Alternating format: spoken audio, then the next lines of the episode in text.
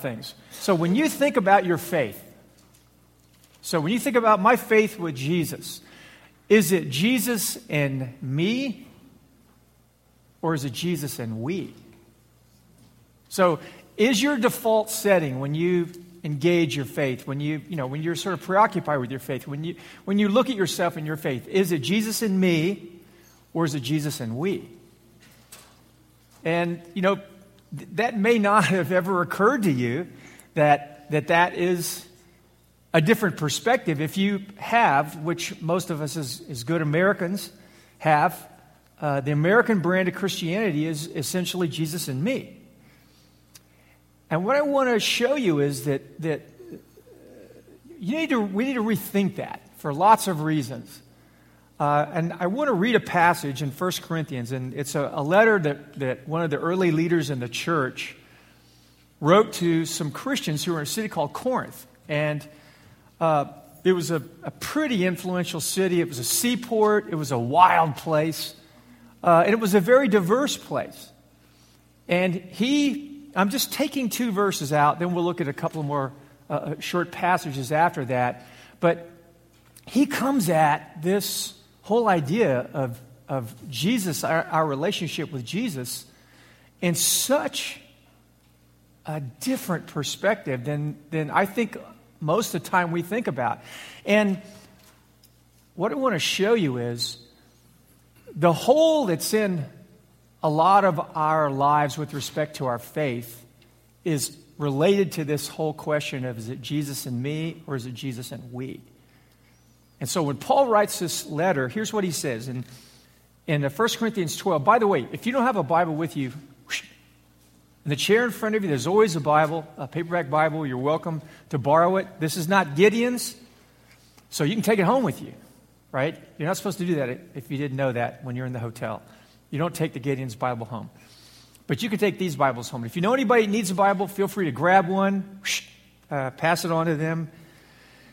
You can even give them the impression that you bought it. None of us will, will let the cat out of the box. Okay, 1 Corinthians 12 12. Paul says the body is a unit, it's one. Though it's made up of many parts, and though all its parts are many, they form one body. So it is with Christ.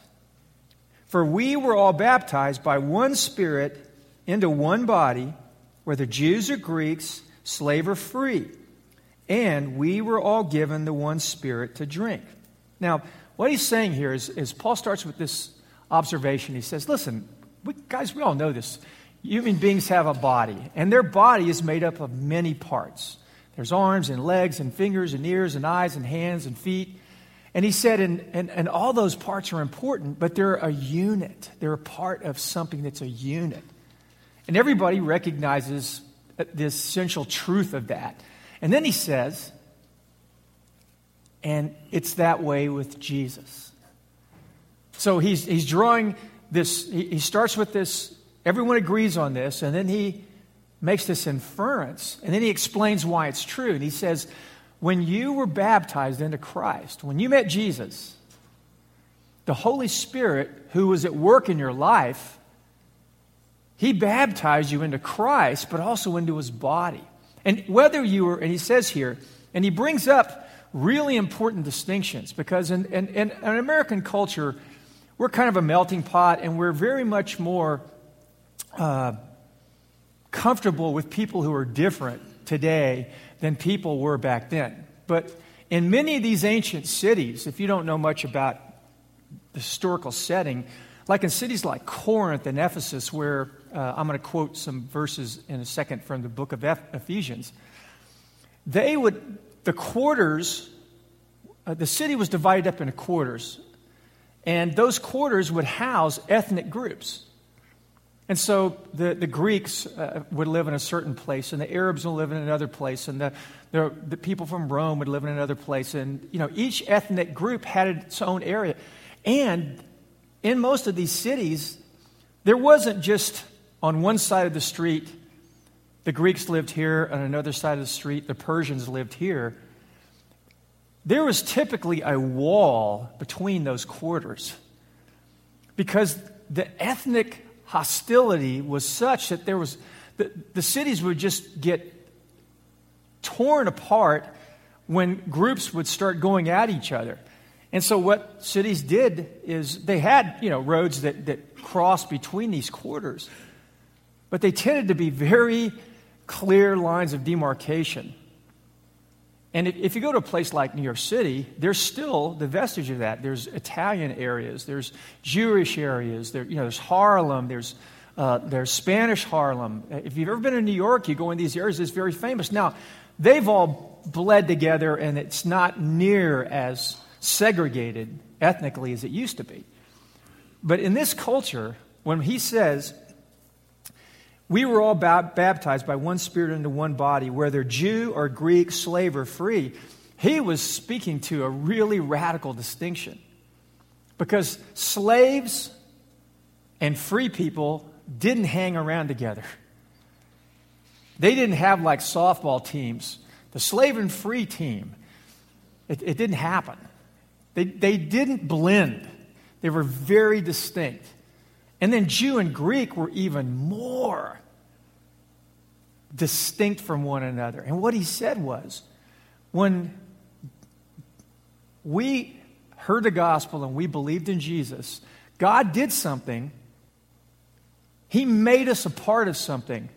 We didn't get to vote or choose because God's plan for salvation to, to bring his kingdom into our lives was not just about getting us to heaven.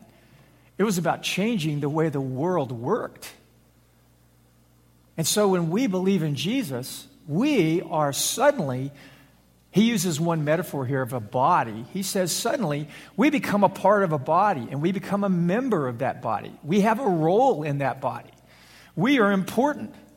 We have a place. Now, when you're a slave and you hear that, you hear one thing. When you're a free person, you hear another. When you're Jew, you hear another. When you're Persian, you hear another. When you're a man, you hear another. When you're a woman, you hear another. Well, one class. All these distinctions were very, very much in their minds. And the whole letter that Paul wrote here of 1 Corinthians, he was constantly dealing with this idea of these people were, were very, very preoccupied with their own stuff. And he was saying to them, when you met Jesus, Jesus just, he didn't destroy the distinctions because, you know, I don't not become a, a Texan. Uh, and Texans are very much about being from Texas. But if you have an ethnicity, coming to Christ doesn't change your ethnicity, it just subordinates it to a higher ethnicity, a spiritual ethnicity. That in Christ, that's your main identity. And being part of his body and his people supersedes all the other ways that you identify. Now, that's a, that was a challenge then, it's a challenge now. And on top of that, and they had they were a little further down the road with this idea than we are. They were much more willing to embrace the idea of faith as being part of a we. We're much more faith is it's me. And so when, when Paul writes this, he basically says, faith unites you, because we've been talking about identity and how identity unites you to Jesus, right? And all the privileges we get with our new identity in Christ. Faith unites you with Jesus and it unites you with his people. So your faith unites you with a person, Christ, and a people, his church.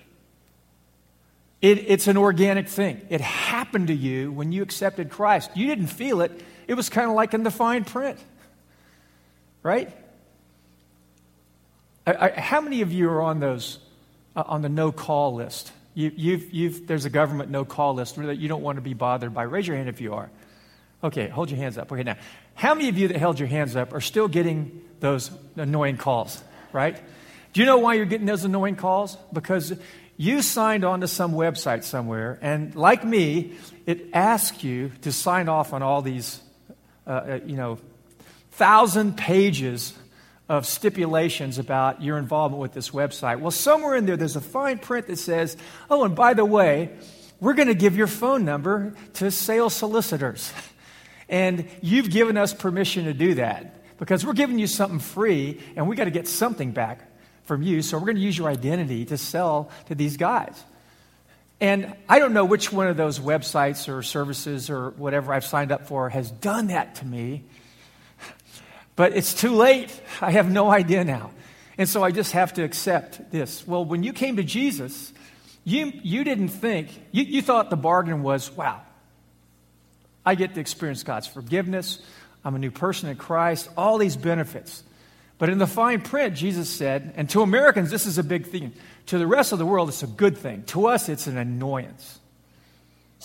Because we think mostly in terms Jesus and me. The we part is optional. The we part, it's not even optional for a lot of Christians. Now, you know, many of you have you know, a regular involvement with the vineyard, but the, the, the, the large majority of Christians in the United States really people who really genuinely have a faith in Christ, they have no real sense that they're connected to a body. It's incidental to their lives. They can live their lives without it. But the, this is the question is can we really contradict reality? Because Paul says here, you are. When you were baptized, this happened to you. So I want to I want to unpack this for a minute. Now you you know you might say, listen, uh, my faith is a private individual matter. I get to choose who I associate with. Absolutely, I get to uh, and, and and frankly, I like to associate with people that are like me that have an affinity for the things that I have an affinity for. Well, you know, as we'll see in a second, when you when you believe in Jesus, a lot of things change. And one of the things that Jesus is trying to challenge in us is that very thing that I only choose to, to relate to people who have an affinity for the things that I have an affinity for. That look like me, that sound like me, that are educated like me, that have the same political persuasions that I have, they come from the same financial class, et cetera, et cetera, et cetera. And the, one of the first things that, that you see about Jesus was all those things, they're not unimportant, they're not bad things. But Jesus is trying to remake the world, and he's starting with the relationships that we have. Because that's the key to everything, isn't it? So, Paul, when, when we think about, I want to choose who I belong to, and to Americans, that's, that right is enshrined in our Constitution, right? The right of association is very important to us. Well, Paul says uh, to us individualistic American Christians, he, he writes, I want to read this, the next couple of verses here to you. He says, okay, starting at verse, verse 14, I get you, you know, Corinthians. You guys are struggling with this whole idea that, you know, the, the, the Jews have to hang around with the Greeks and the slave uh, eats with the free person. That didn't happen. So let me explain to you more about what you already understand about reality. Your body is a model for the reality, the spiritual reality that you've entered into in Christ. And he says, starting in verse 14, now the body is not made up of one part, but many. Look in this room. Many. If the foot should say, Because I'm not a hand, I don't belong to the body, it wouldn't, for that reason, cease to be part of the body. And if the ear should say, Because I'm not an eye, I don't belong to the body, it would not, for that reason, cease to be part of the body. Now, in this paragraph, Paul deals with this issue of we struggle oftentimes with the sense of inferiority. We look at other people and think, that's what like a real Christian looks like. That's how you measure a, real person of faith. They, you know, they can do this or they know this or they have this kind of character or, or they have this ability, this gifting. And that's, that's the, the, the model that we should all shoot for. And we tend to think, I don't belong because I'm not like that, right? And most people have secretly wrestled with that. There's a sense of inferiority that we all wrestle with. Well, the gospel says when you meet Jesus, he comes to live inside you. He gives you gifts and abilities, and he takes the person you were meant to be anyway that never really was fully realized, and he brings that person out, and you begin to bloom and become who you're meant to be and you're valuable. And God, by the way, doesn't want the body to just be one part, but it has this multiple forms and they're all built together and they, they're amazing because of that. And so he's saying, don't compare yourself with other people and don't write yourself off because you don't have certain abilities and you, you think that that diminishes you and that makes you not a part. He says, you're a part. God wanted you. He knew the body needed people like you, no matter who you are, no matter what color you are, no matter what political persuasion you are, no matter how little education you have or how much education you have, no matter how little money you have and how much money you have, no matter how, whatever. Because people are just different. God wanted these differences and distinctions to be blended together, but he wanted them to become one body, which is obviously a challenging thing. And then he goes on, and next thing he says in verse 20, uh, let me find it again here, or 21, he says, The eye cannot say to the hand, I don't need you, and the head cannot say to the feet, I don't need you. So, I mean, it is kind of silly. An eye can see something, but it doesn't, if the hand isn't there, a, a lot of what the eye can bring to the table is not realized because the hand plays a role in what vision, the possibilities that vision brings. And then the head and the foot. And he's, he's trying to say that, that, that the, part, the body has all these parts and they're all crucial to the proper functioning of the body. And so every person has something to give. This is not some idealized, abstract thing, it's absolutely true. And he goes on to say uh, the, the, the parts that don't look very important actually are crucial.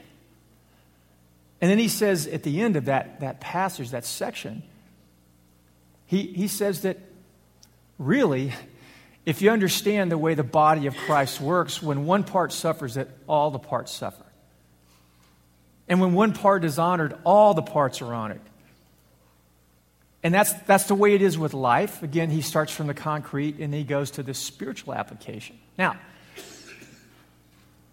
he deals with the, the two objections that people have about body life, about community life. One is, I feel inferior. And then two is, but I don't really need community. Those are two very, very uh, stubborn things that oftentimes one or both are at work in people's lives and they keep us away from Christian community. And in here in Corinth, both of those were crucial realities that were causing the body to unravel.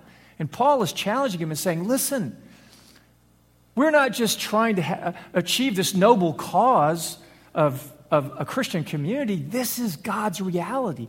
The Spirit created this. We're trying to realize the potential that is here. We're trying to, to move together into something that's richer and fuller than any of us have individually. So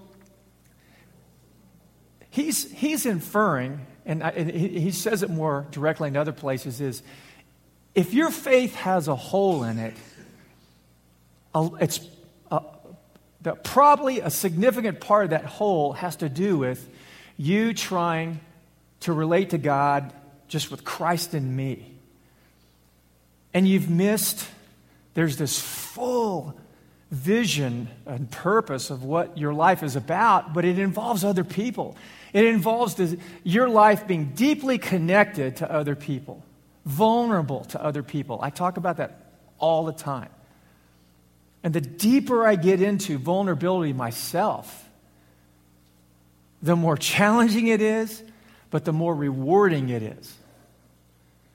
And it's, it, there's a lot of reasons to avoid vulnerability, which is the key to community. But the whole picture, I, I mean, it's hard for us to understand how the gospel itself is the center, the whole idea of the cross and the message of the cross is that God Himself came down in his son and became vulnerable. And that vulnerability alone brought life. And then he invites us, if we embrace this message, we cannot embrace it fully and realize the power it has to change us and to change our world unless we embrace the vulnerability that it calls for. And that vulnerability has a thousand implications. But Paul's talking about it here. Now, how did Paul, who, if you, if you know much about this character, Paul, he was a phenomenal person in so many respects.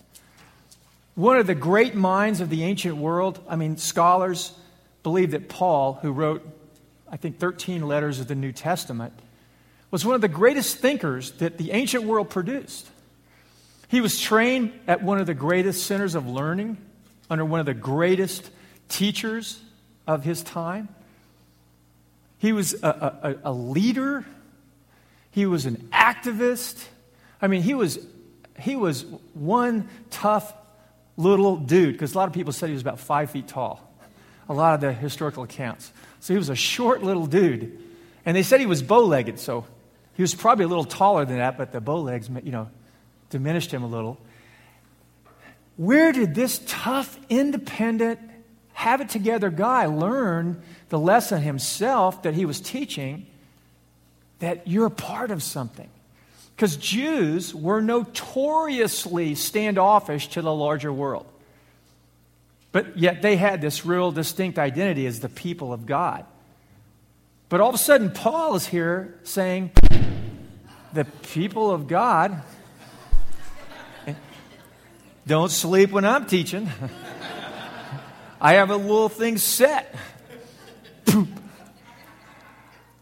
I'm sorry, have nothing to do with that. Uh, Paul is talking about people who aren't Jews being part of the people of God, outsiders. He's talking about people who are morally challenged, to say the least, who, who come from all kinds of backgrounds. And in the ancient world, birds of a feather flock together just like they do now.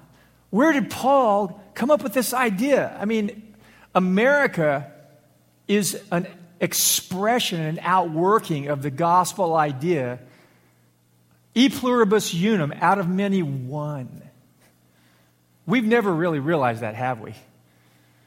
We've probably gotten further than, than most other civilizations have in respect to that, and that's because the gospel is at the center of it. Because if Jesus doesn't change your heart, you're never going to love that person with a different skin color meaningfully.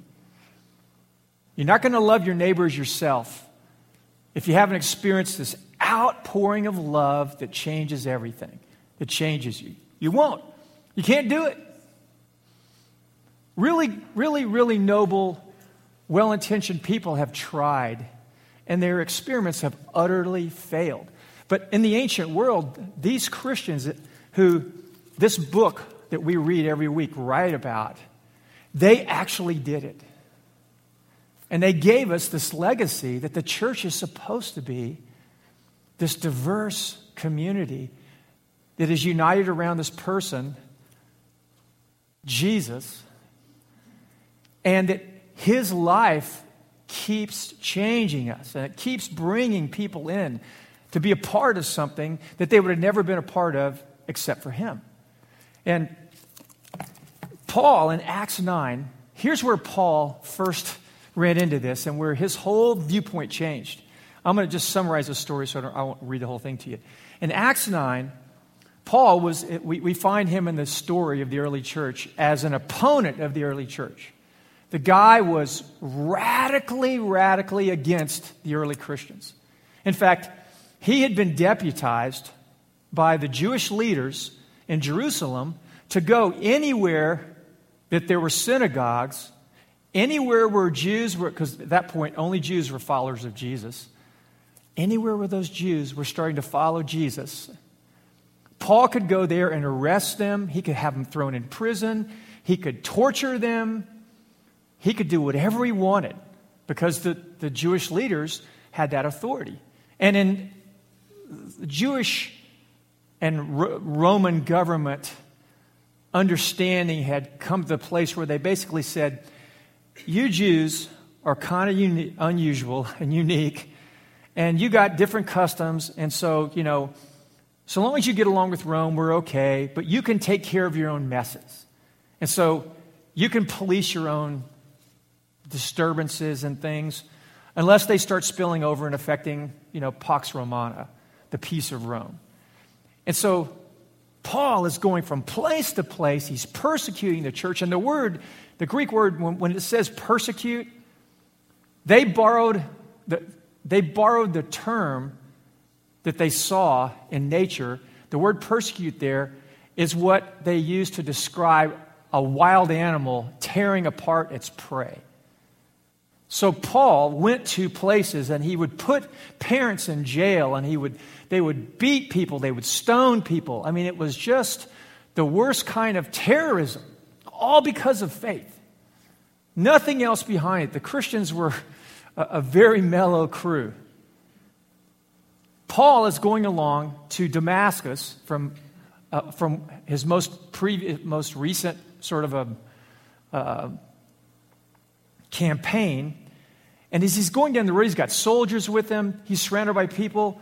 Jesus appears to him when he's on the road and says, Saul, Saul, why are you persecuting me? And Saul falls off his horse. Everyone hears the voice, but no one sees anything but Saul. And Saul says, Who are you, Lord? And he says, I'm Jesus, whom you're persecuting. Now go into Damascus, and it will be told, you will be told what you're supposed to do. And so he was blinded by this experience. So people get him up off the ground, and he, and he says, I was led by the hand, which must have been a humiliating thing. I mean, everything about this was humiliating to this guy. He goes into Damascus, and he's fasting and praying for three days. And while this is happening, there's a, a follower of Jesus, a disciple named Ananias. And he's a nobody. This is the only time he's mentioned in the New Testament. God speaks to him and says, Ananias, there's a man here from Tarsus named Saul, and I want you to go and pray for him. Uh, he's, he's praying and he's blind, and I want you to pray for him because he's going to receive his sight and uh, he's going to be filled with the Holy Spirit, and he's going to be baptized, and I have a purpose for his life. Well, Ananias goes, What? No way. Jesus, do you know who this guy is? He's like tearing the church up. And Jesus says, Go. You know, he's going to suffer for his faith, but he's a chosen instrument for me. So he goes there. And let me read to you at this point specifically what he says to to Paul. He comes into the house and he walks up to Paul. He places his hands on Saul. I'm sorry, he, he called him, at this point, had, his name hadn't been changed from Saul to Paul. Brother Saul, the Lord, Jesus, who appeared to you on the road as you were coming here, has sent me so that you may see again and be filled with the Holy Spirit. Immediately, something like scales fell from Saul's eyes, and he could see again. He got up when it was baptized.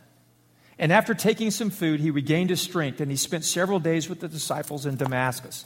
So, Saul goes from being this antagonist of the church and the faith in Jesus. He meets Jesus, and notice what Jesus said to him. Saul's whole theology, his whole philosophy, everything he's teaching us, came out of this encounter. Saul despised the Christians, he despised Jesus. But he, he believed in the one true God.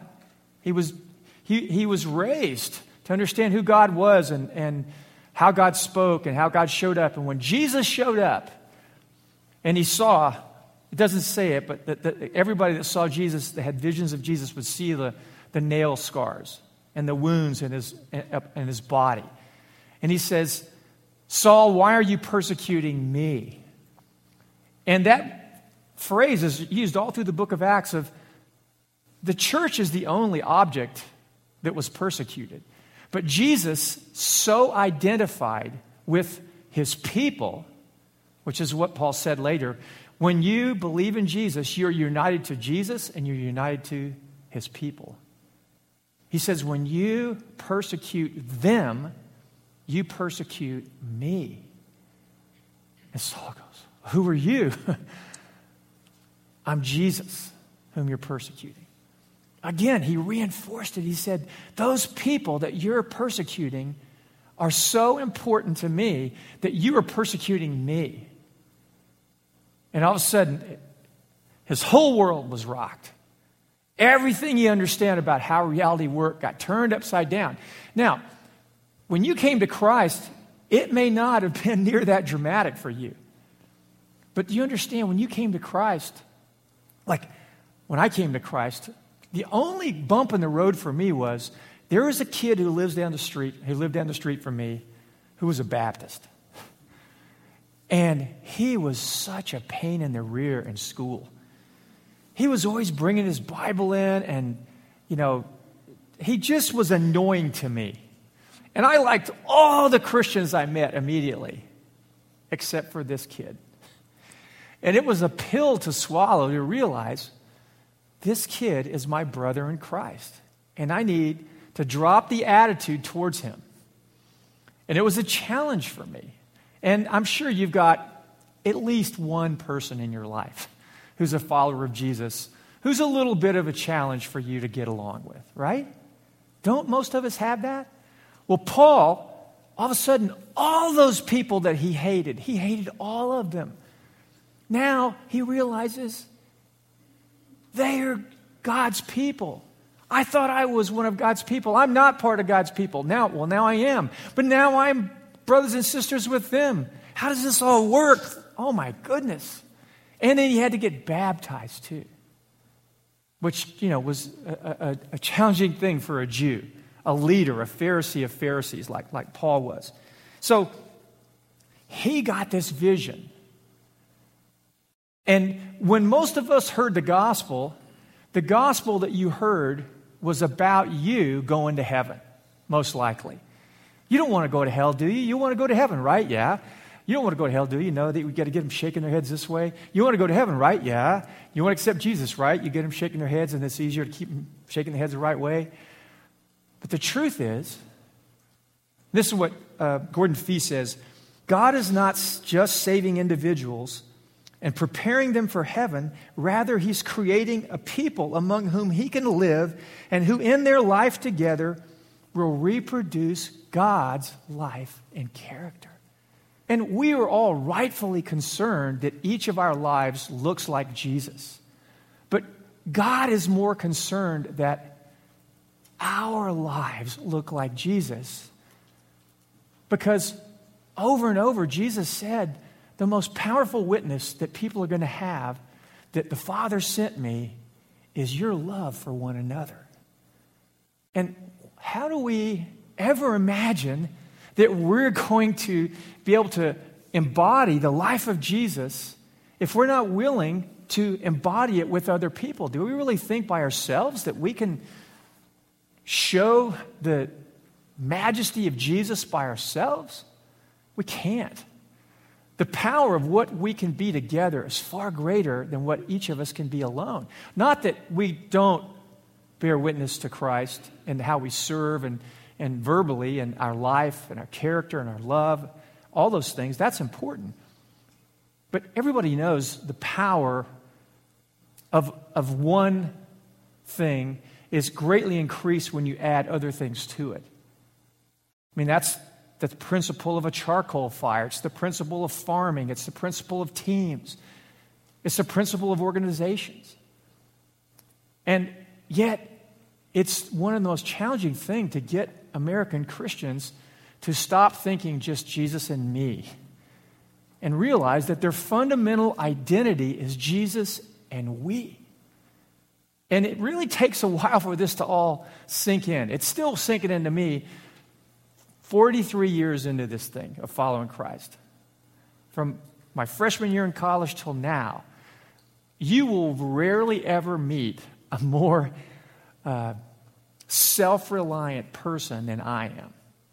And yet, that is one of my worst flaws. And Paul, in his letters, I'm going to read you, not only does he say we're a body, but he says that we're part of God's household and we're part of God's temple.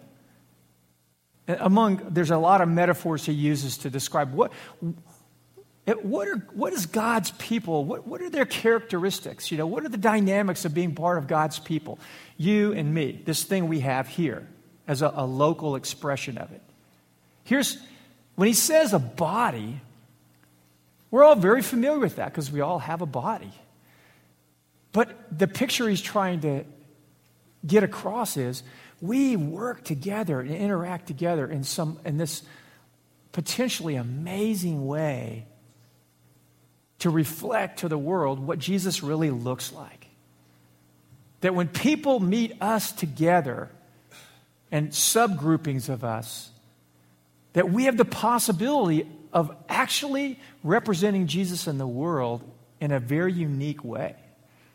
And then when he says that we're his household in, in Ephesians 2, I'll read this passage to you.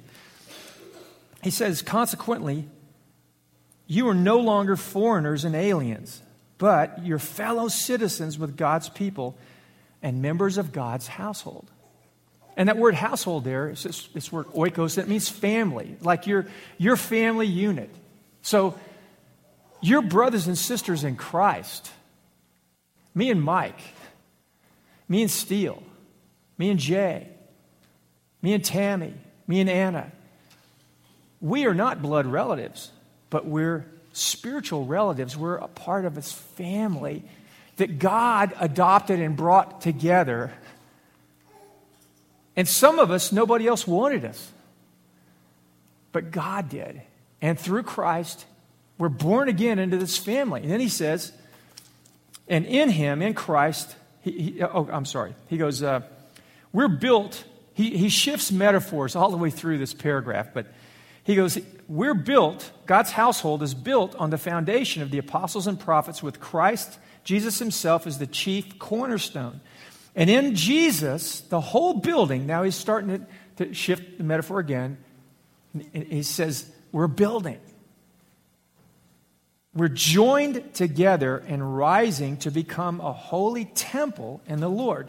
And in Him, you too are being built together to become a dwelling in which God lives by His Spirit. So he, in, in Corinth, there were temples everywhere to different deities, different pagan gods.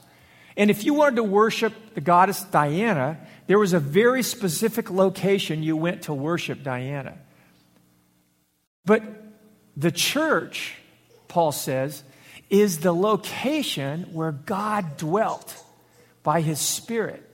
So wherever the church gathered like this, in homes and in larger gatherings, God took these stones like Ryan and John and Tina and a Mecca.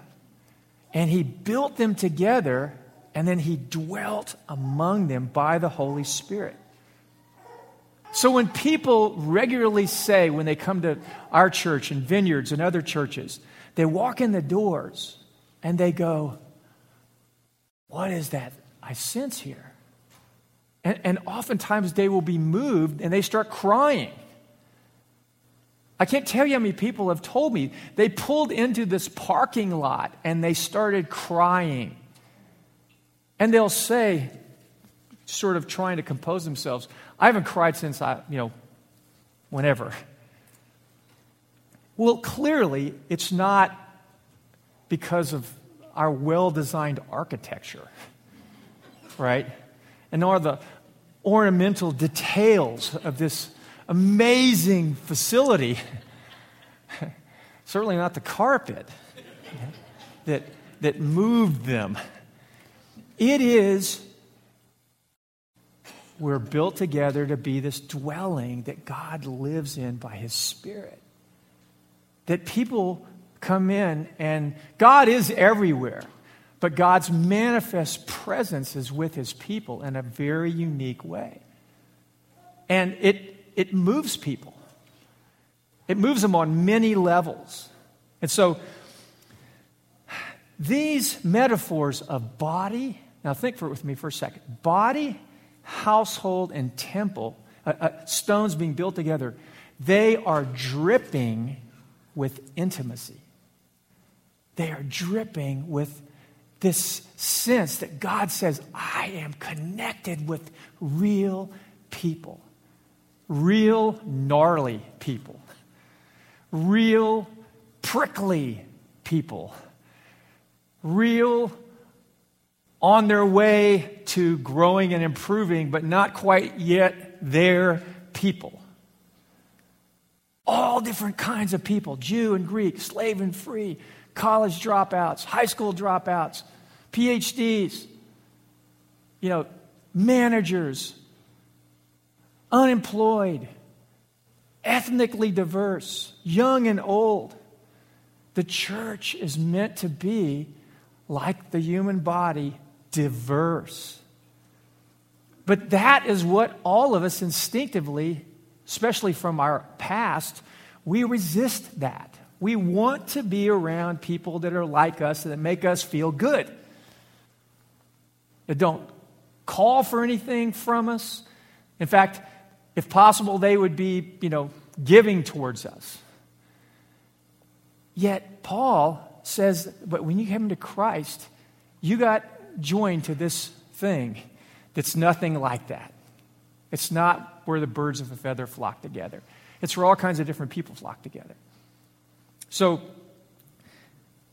I, I, I want to just draw to close this, this, this thought. I don't know if you guys remember this. This, this might date me. About 26 years ago, there was a, as, as the nation of China has gone through economic and political and social changes, a lot of students in 1989 were inspired by what was happening in Europe and the changes in communism and Eastern Europe. And they gathered and began a protest for freedom, for, for political freedom largely, and all kinds of other freedoms, in China in, this, in Tiananmen Square. How many of you ever heard of that before? Okay. There is an iconic picture and a, and a video that goes along with it where at a certain point, this went on for quite a while, and the Chinese government was really caught and surprised by this protest because, you know, in communist countries, you didn't protest. You know, there was no free press, there's no freedom of expression, all the things we take for granted here, which are sometimes kind of annoying and, and all that, they are really important to a society flourishing. Well, they didn't have that there. So these students joined together. They were protesting and calling for a change in governmental policies. And communist leaders had never faced anything like that. And so it went on day after day, week after week for, for I don't know, a month or two. And then the leaders said, okay, this has got too much attention. This is causing too much trouble. They brought the army in. And there was a scene where tanks, Tiananmen Square is huge. I mean, it's, it's huge. Could, hundreds and hundreds of thousands of people could fit in it. It's so large. Tanks started pouring into the square, and soldiers started pouring into the square, and they started dispersing the gathered students and other protesters. And there's a certain point where there's a, a group of tanks are, are moving into the square, and one lone young Chinese student, like so this is a tank here, he, they're coming along. He stands in front of them. And he's holding something. I forget what he is holding. But as, as uh, the, the, tanks come towards him, and all of a sudden the, the lead tank stops. And it's a dramatic moment. And he's there by himself. He doesn't have a gun. I mean, I don't know if he had a gun, it would There's nothing you, he, he could have armed himself with that would have made any difference. He's standing there, and the tank goes like this and starts to go around him. He moves over and gets in front of the tank again. The tank stops. All these tanks are stopped. The tank goes this way. He goes over like this. And they do this little dance for a while. Let me tell you, he did that because the power of a community. He was a part of this community that had, that had emerged. And a lot of the, if you don't know this, a lot of the leaders of that Tiananmen Square movement were Christians. They were Christian students. I know a guy who led a couple of those leaders to Christ when they were in America. That community gave that single student the strength to stand up to tanks. And eventually, you know, the, the tanks kept coming. He moved out of the way. But it was a picture of the power of community. What difference it can have in one person's life. He had stood with them, they had stood against odds, amazing odds, and, and, and very courageously. But people don't tend to do that on their own. We do it because the power of a community, the power of Christ in our community. Well, the, the point I want you to take home from this is really simple your faith in Christ, your faith in Christ, if you have faith in Jesus and you have a relationship with Him, has united you, like we've talked about the last three weeks, with Jesus Himself. All the privileges that, that Jesus has, all the rights, you have them because of your faith in Jesus. But you're also united with His people, a person and His people. And it's not optional. Now, we the, the problem, which I really believe there is, there is huge holes in our lives because we operate under the understanding that's Jesus in me. And we can't be who we're meant to be without we. In fact, it, it's, it's sort of silly in life to think that we have an identity as individuals without we. I mean, do you understand that? That nobody has an identity apart from we. In fact, all of the identities that we have, and some of them that we struggle with, are because of we, which is another incentive for us to embrace the power of community is if you got hurt in community, you're not going to get healed alone. You're only going to get healed in community. And it's risky and it's challenging but where can you go to get healed if it's not a community in which Jesus is at the center of it? So I want to ask you when I asked the earlier question, do you think uh, is your, is your sort of view more Jesus and me, or is it Jesus and we? Or you kind of go back and forth between them because you've already heard this before? You've already thought about this and you've wrestled with this, but it's costly to try to stay in the Jesus and we category. It's hard, it takes vulnerability. And again, inferiority and independence are two scripts that play in our head that, that both are closely related. Because the thing that Jesus wants to free you from, if you're a person who thinks, I don't need community, you don't realize it. But you need to be freed from your debilitating self reliance. There isn't, you know, I say this all the time because I think people get it immediately as a picture.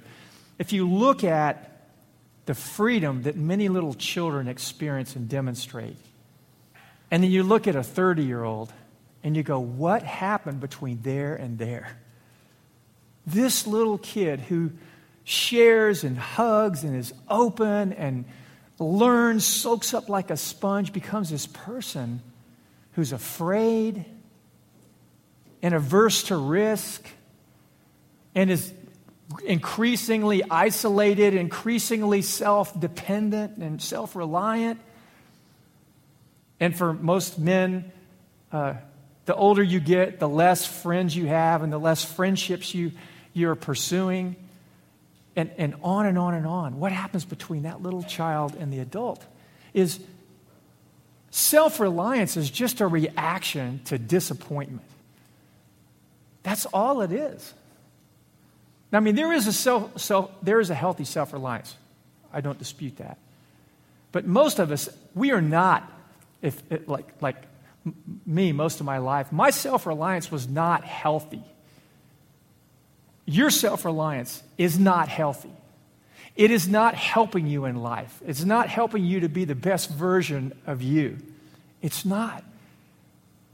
And it is hard to embrace Jesus' invitation to, to live life on his terms. That's what following Jesus is. It's you invite him into your life and then you let him begin to guide your life. And the symbol of your life is this cross. It is the symbol of who you are. And there are people who misunderstand it because we haven't lived it very well. That's part of the whole marketing thing that the gospel has right now is the church is so Jesus and me. And when you're on your own, you're ornery, you're reactionary and antagonistic, you're afraid, you're just in the vigilance mode. You're nothing like a child. But the gospel that Jesus preached over and over, he said, if you want to experience the kingdom, you got to become like a child again. You got to take the risk to lose your life. Because the Jesus in me is about me holding on to as much of my life as I can.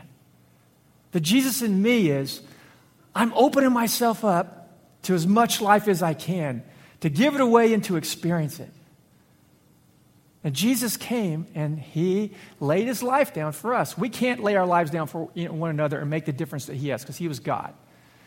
But if we receive him, he will start changing the DNA of our character and start grafting on new parts of us piece by piece, part by part.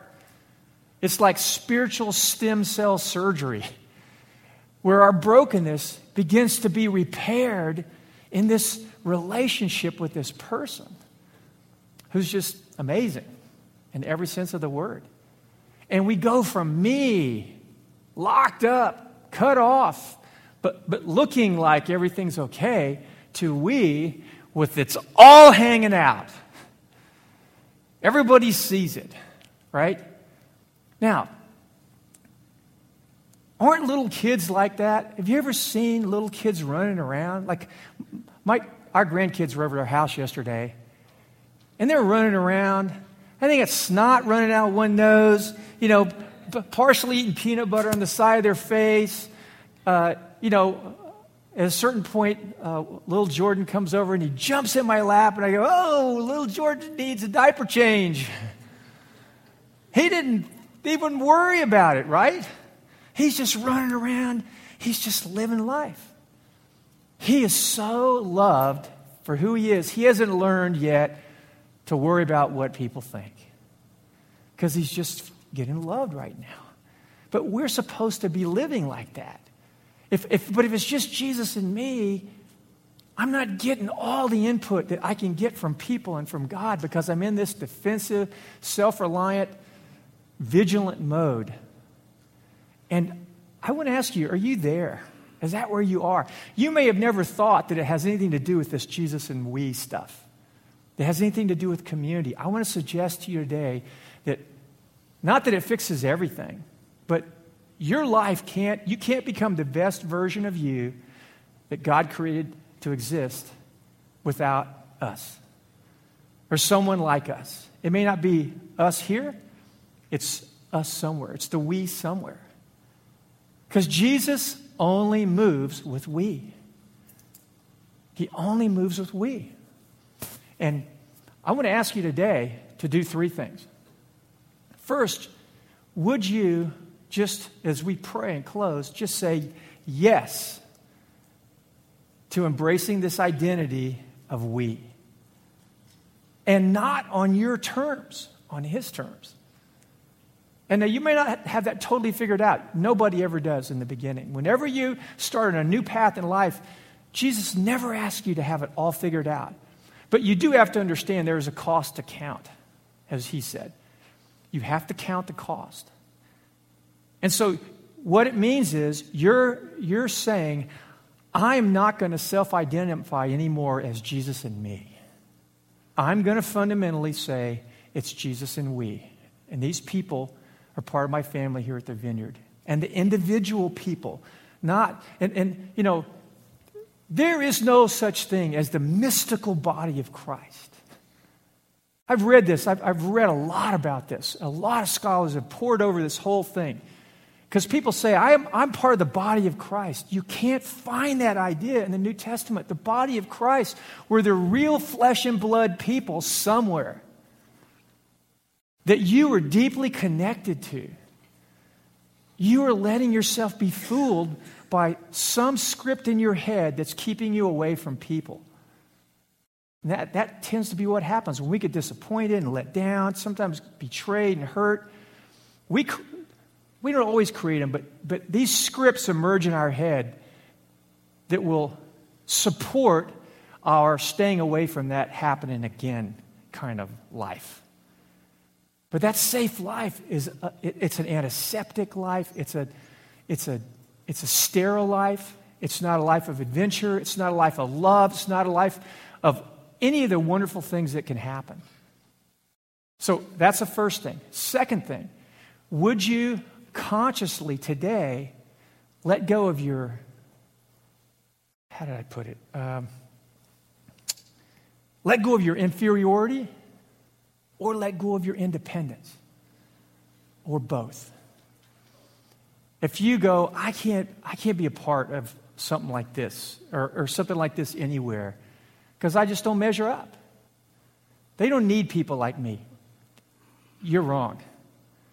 There isn't a person in this room that doesn't have value and need because of who you are in Christ and your, your innate value as the image of God.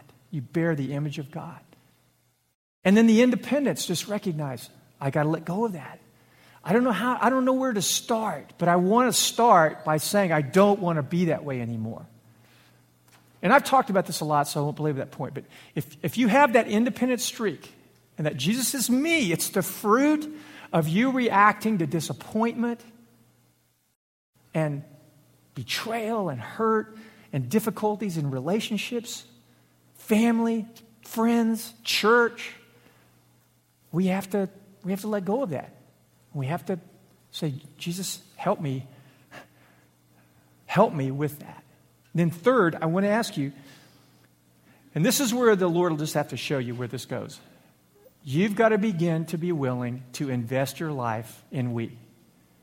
To invest your life in friendships, to invest your life in small groups, to invest your life in serving, to invest your life in giving money, to invest your life in making we a part of the rhythm of your life daily and weekly.